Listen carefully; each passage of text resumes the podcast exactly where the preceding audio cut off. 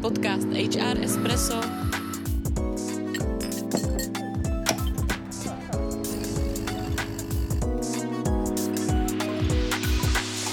Vaše pravidelná dávka informací ze světa personalistiky. Ahoj, tady Tereza a Iva, posloucháte HR Espresso, podcast zabývající se tématikou zaměstnanců a vším, co s nimi souvisí. Dneska na téma nástrahy náboru zahraničních zaměstnanců. A naším hostem je Eva Drhlíková, právnička specializující se na imigrační právo. Evi, vítáme tě v HR Espresso. Ahoj, děkuji moc za pozvání. To, že se česká ekonomika neobejde bez zahraničních zaměstnanců, není žádná novinka. Mnoho firm je na zahraniční pracovní síle jistě závislých. Kolik v současné době pracuje cizinců v České republice a jakým tempem tyhle počty rostou? Tak v současné, v současné době v České republice eh, žije přes milion cizinců. Samozřejmě to číslo velmi výrazně stouplo v souvislosti se situací na Ukrajině. Pokud bychom se podívali na ta čísla na pracovním trhu, tak se bavíme přibližně o 700 tisících lidí, eh, kde přibližně 100 tisíc z nich pobývá na základě zaměstnanecké karty. Eh, to znamená, jejich primárním účelem v České republice je právě pracovat. A co se týče té, toho zastoupení národnostního, tak samozřejmě největší počet je, jsou právě Ukrajinci, to je více jak 50% a druhým největším počtem jsou Slováci, ale pokud bychom se podívali na, na, na ta čísla, tak těch Slováků je řádově mnohem méně než Ukrajinců a v menším, mnohem menším zastoupení jsou, jsou Větnamci eh, nebo Rusové. Když se podíváme na to, že eh, zaměstnavatelé tady využívají zahraniční pracovníky a na to, jakým způsobem vlastně je mohou eh, přijmout na ten proces jako takový, můžeme vzít asi v potaz takové základní tři kategorie zaměstnanců. Tou první, dejme tomu, by mohli být zaměstnanci, kteří již mají trvalý pobyt na území České republiky. Tak jak složité nebo co vlastně by ten rekrutér měl mít na paměti, když nabírá někoho, kdo je cizinec a má trvalý pobyt na území České republiky? Mm-hmm, tak cizinci právě s trvalým pobytem uh, jsou cizinci, kteří, které je nejjednodušší zaměstnat v České republice, protože mají volný vstup na trh práce. To znamená, mohou i hned začít pracovat, nepotřebuje se k tomu vyřídit žádné pracovní povolení, zároveň mají i pobytové oprávnění a v podstatě zaměstnavatel jenom musí splnit zákonnou povinnost nahlásit, že zaměstnává cizince na úřadu práce. A v případě, že cizinec skončí, tak ho zase odhlásí. Takže tam je pouze spojená administrativa s tímto, která je ovšem spojená třeba například i s občany Evropské unie. Když zaměstnáte Slováka, tak máte stejnou tu povinnost. A je tam nějaká lhuta, do kdy to musí splnit? Ta lhuta je právě eh, nejpozději v den nástupu do zaměstnání. Je tam sankce spojená s s pozdním nahlášením nebo s nenahlášením, protože to samozřejmě zkresluje statistiky MPS v, v ohledně zaměstnávání cizinců v České republice. Uh-huh. A z tvojí praxe udělují úřady práce tyhle pokuty? nebo? Udělují, nicméně řekněme, že jsou v řádkách tisíc, ne deseti tisíc za, za to pozdní ohlášení. Takže je to taková spíše pořádková pokuta, protože, jak říkáš, ten problém, který tím vzniká, je hlavně ta chyba ve statistice. A sama si teďka zmínila občany Evropské unie, takže i u těch, jak chápu, je nějaká povinnost a není to tak jednoduché úplně a bez formální je zaměstnat. Přesně tak, tam je stejná povinnost nahlásit na úřad práce, že jste zaměstnali cizince, například Slováka, byť, byť je na pracovní smlouvě nebo na dohodě o provedení práce, byť jsou to třeba i brigádníci ze Slovenska nebo z Bulharska, tak eh, je potřeba je hlásit na úřadu práce a zároveň zaměstnavatel má povinnost vést evidenci všech zaměstnávaných cizinců a musí také eh, mít pracovní povolení nebo pobytová oprávnění všech cizinců, to znamená občanů EU, klasicky eh, občanský průkaz. Nicméně na to se dost často zamě, zaměstnavatele zapomínají, že nějakým způsobem pouze občana EU zaměstnají a podívají se například na doklad totožnosti, ale už, už ne, nevedou tu evidenci. Co se týká zaměstnanců z Velké Británie, zkomplikoval Brexit nějak ty přijímací povinnosti pro, pro české zaměstnavatele? Tak to se týče uh, Britů, tak ti Britové, kteří pobývali v České republice uh, před Brexitem, tak a měli, nějaké, měli vyřízený přechodný pobyt v České republice, tak si pouze změnili pobytovou kartičku a dostali takzvaný status uh, rezidenta a v České republice můžou být až uh, neomezeně a mají volný vstup na trh práce. A v případě, že by se jednalo o Brita, který v současné době žije ve Velké Británii, nikdy, nikdy v České republice nebyl a chtěl by pracovat v České republice, tak je ta cesta standardní, to znamená, eh, musí si vyžádat eh, pobytové oprávnění a pracovní oprávnění v České republice. Takže se jim to poměrně dost zkomplikovalo. Víme, že se to zkomplikovalo i, i pro nás do Velké Británie. E, nicméně zase z mojí zkušenosti Britové jsou občas překvapení z toho, jak dlouho vlastně ten imigrační proces trvá, a že v případě, že chtějí začít pracovat v České republice, musí počkat třeba i půl roku. Takže k Britům nebo k občanům Velké Británie se teďka ten český systém chová jakoby ke standardním třetizemcům. Přesně tak. Čím se tady dostáváme asi k té nejsložitější kategorii zaměstnanců, a to jsou třetizemci, přitom chápu, že to bude asi ta nejčastější, eh, protože mm, ti cizinci, kteří zde pracují, budou z velké míry eh, dělnické profese a budou tady asi ze zemí mimo Evropskou unii. Eh, jak je to vlastně tedy s nimi? Jaké povolení mohou eh, mít nebo potřebují tito zaměstnanci? Jak dlouho to trvá? Tak pokud se bavíme o, o čistě pracovní migraci, eh, tak cizinci ze zemí mimo Evropské unie přijíždějí nejčastěji na již zmiňovanou zaměstnaneckou kartu. To je takzvané duální oprávnění, to jim dává právo pracovat v České republice a zároveň právo pobývat. Nicméně to právo pracovat je pouze u jednoho specifického zaměstnavatele. Není to volný vstup na trh práce, eh, to znamená, cizinec má navázaný svůj pobyt a práci u jedné společnosti a v případě, že by chtěl přejít k jinému zaměstnavateli, tak to podléhá schválení ministerstva vnitra. To je tedy nejčastější typ eh, pracovního oprávnění, zaměstnanecká karta. Pak máme ještě druhý typ pracovního oprávnění pro vysoce kvalifikované zaměstnance, který se jmenuje modrá karta. Tam, je, tam jsou vyšší požadavky pro vydání, musí se jednat o vysokoškolsky vzdělaného člověka a zároveň je tam požadavek na minimální mzdu řádově 56 tisíc korun. A třetí skupinou by byly cizinci, kterým se vyřizuje pracovní povolení. E, to klasicky byly například e, lidé z Ukrajiny, kteří přijížděli na sezónní práce nebo pouze na tři měsíce, kterým úřad práce vydával pracovní povolení na určitou, na určitou dobu. A jak dlouho trvá v současné době e, vyřídit zaměstnaneckou kartu? Schválení samotné trvá, řekněme, dva až tři měsíce. Nicméně poměrně dlouho trvá sběr samotných dokumentů, protože k žádosti je potřeba mnoho dokladů, které je potřeba apostilovat nebo superlegalizovat v zemi původu. Takže pokud bychom řekli měsíc až dva, že bude trvat eh, sběr dokumentů, další dva až tři měsíce schválení té žádosti a po příjezdu přibližně měsíc až dva eh, předání pobytového oprávnění, tak eh, za mě řádově přibližně 6 měsíců.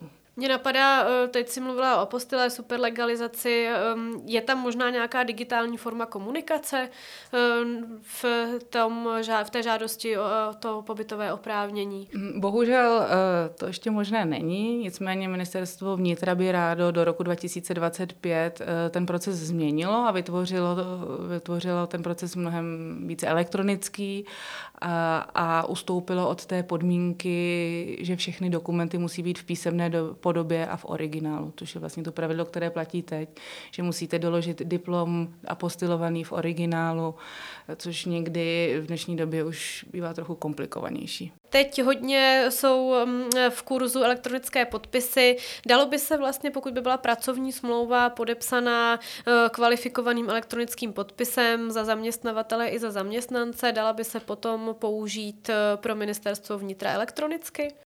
Pokud by obě smluvní strany podepsaly kvalifikovaným elektronickým podpisem, tak by se to pro, pro to řízení před ministerstvem vnitra dalo použít. Nicméně se domnívám, že by bylo prv, prvně potřeba konvertovat eh, do písemné podoby tu smlouvu, přesně tak, na papír. A jinak komunikace s ministerstvem vnitra je možná i částečně elektronicky, když posíláte třeba plné moci nebo jinak komunikujete? Určitě datovou schránkou primárně se snažíme komunikovat, nicméně problém uh, těch imigračních věcí je, že správní poplatky se stále musí platit uh, kolkovými známkami. To znamená, ne, nejsme schopni zrealizovat platbu a prodlužuje to potom ten proces samotný, pokud komunikujeme elektronicky. Když se ještě vrátíme k délce toho procesu, existují, nebo já vím, že v zahraničí existují nějaké fast tracky, nějaké možnosti, jak zrychlit to řízení samotné. Existuje nějaká taková varianta i v Čechách? Ano,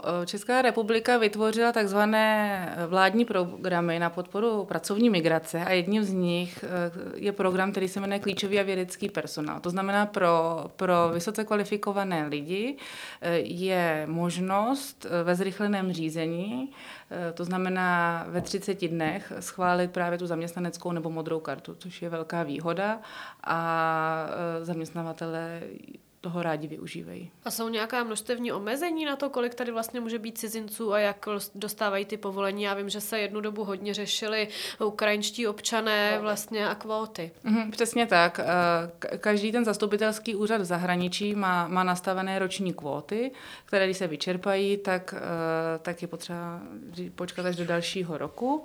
A eh, je to, jak, jak jsi říkala ty, Ivko, Ukrajina vlastně tu kvótu třeba měla 40 tisíc tisíc eh, cizinců ročně. Momentálně ty kvóty na Ukrajině jsou pozastavené, protože je tam nastavený jiný režim a nějakým způsobem se snaží eh, ty kvóty přesunout do jiných zemí. To znamená, že by se ta místa uvolnily pro cizince například ze Srbska nebo z Mongolska. Co jsou teďka ty země nebo ti cizinci, kteří sem hodně přicházejí a jestli nějaká jiná země než ta Ukrajina, jako kdo se blíží těm kvótám, které má nastavené? Ono dost záleží, o jaký sektor se jedná. Například eh, v rámci IT sektoru se poměrně atraktivní stala Indie eh, nebo Turecko. Eh, Srbsko se více využívalo v rámci výrobního sektoru, to jsou asi tak nejčastější. Mongolsko také v rámci výrobního sektoru bylo poměrně dost populární. Bavili jsme se o tom, že ten eh, proces eh, trvá dlouho a eh, samozřejmě se nabízí i možnost využít zahraniční studenty, kteří pracují v České, nebo pardon, kteří studují v České republice. Je tohle něco, co zaměstnavatelé využívají aktivně? Určitě, tak eh, studenti tím, eh, že se připravují na budoucí povolání, tak v podstatě mají výjimku v zákoně o zaměstnanosti a mají volný přístup na trh práce. To znamená, eh, může, zaměstnavatel si je může nabrat i hned a nepotřebuje k tomu žádné další speciální oprávnění. Nicméně eh, studenti jsou trošku problematičtí v tom, eh, že student musí studovat eh, a po dobu studia má volný vstup na trh práce. Nicméně někdy se stává, že student přestane studovat nebo chce přerušit studium a nehlásí to zaměstnavateli a ten zaměstnavatel potom nelegálně zaměstnává daného cizince. Proto je to opět jakoby zátěž pro, pro HR oddělení, protože musí neustále sledovat, zda daný cizinec si prodloužil výzum a zde opravdu studuje. Nicméně, eh, pokud dostuduje úspěšně a získá eh, vysokoškolský diplom v České republice nebo středoškolský diplom, tak má opět volný vstup na trh práce a většinou ti, tito cizinci přecházejí právě na ty zaměstnanecké karty.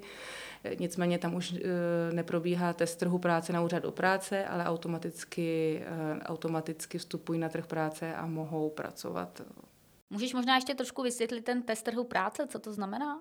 Mm-hmm. V případě, že třetí zemec eh, chce pracovat v České republice, tak zaměstnavatel musí nahlásit volné místo na úřadu práce.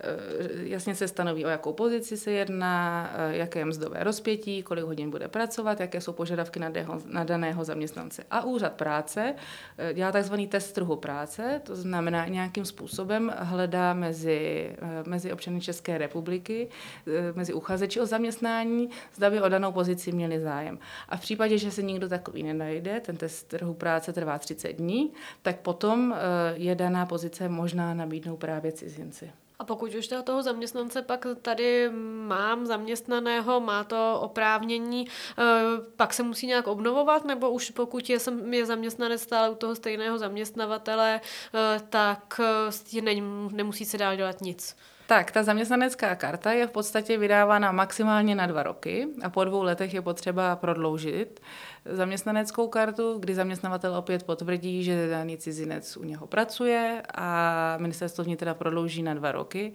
A vlastně po druhém schválení, nebo pak, pardon, druhém prodloužení, to znamená po po jednou prodlouží po dvou letech, eh, potom po čtyřech letech pobytu, tak po pěti letech si pak daný cizinec může požádat o trvalý pobyt. Takže potřeba prodlužovat je a zároveň Ministerstvo práce a sociálních věcí nějakým způsobem zvažuje, eh, že právě u vysoce kvalifikovaných zaměstnanců by se, by se ta pobytová oprávnění dávala na delší dobu, což třeba se srovnáváme dost často s Německem a ostatními členskými zeměmi EU, eh, kdy pro, pro ty kvalifikované zaměstnance se dává, dávají pobytová oprávnění na tři až čtyři roky a stejně tak i pro jejich rodinné příslušníky. Eh, právě tímto je mají jakoby namotivovat k tomu příchodu na jejich pracovní trh. Což mě teda přivádí vlastně k otázce, eh, ta migrační politika tedy zjevně v Evropské unii harmonizovaná není. Každý stát si to dělá podle svého a je to tím pádem pak třeba konkurenční výhoda toho nějakého státu oproti jinému. Velmi soutěží uh, Spojené státy americké a Evropa. Uh, vlastně myšlenka Evropské unie je přivést na evropský trh uh, ty nej, nejbystřejší a nejkvalifikovanější lidi. A uh, po Brexitu vlastně Velká Británie je obrovským konkurentem Evropské unie.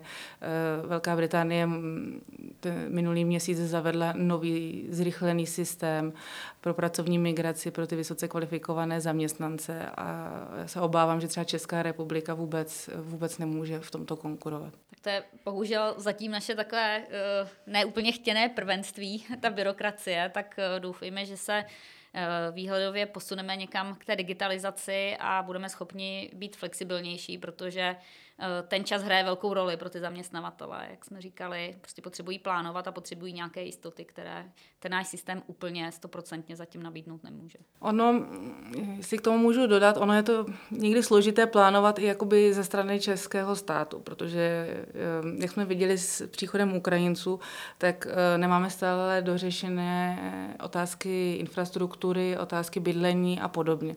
To znamená, eh, být zaměstnavatele velmi často potřebují cizince, eh, tak eh, reálně potom je těžké jim sehnat ubytování, sehnat školy pro děti a podobně. Na druhou stranu tahle ta povinnost si dokážu představit, že by se dala přenést částečně na ty zaměstnavatele a třeba co já se bavím s klienty, zejména teda těch výrobních společností, co potřebují ty dělnické profese a jsou mimo Prahu v těch regionech, eh, tak eh, tam vím a věřím, že i to ubytování, i ty místa v těch školách a školkách pro ty děti nejsou mm, neřešitelné a ti zaměstnavatelé rádi vlastně i tohle by byli schopni zajistit. Ona asi jako všude problém je Praha, kde a samozřejmě cizinci nejraději uh, bydlí v Praze.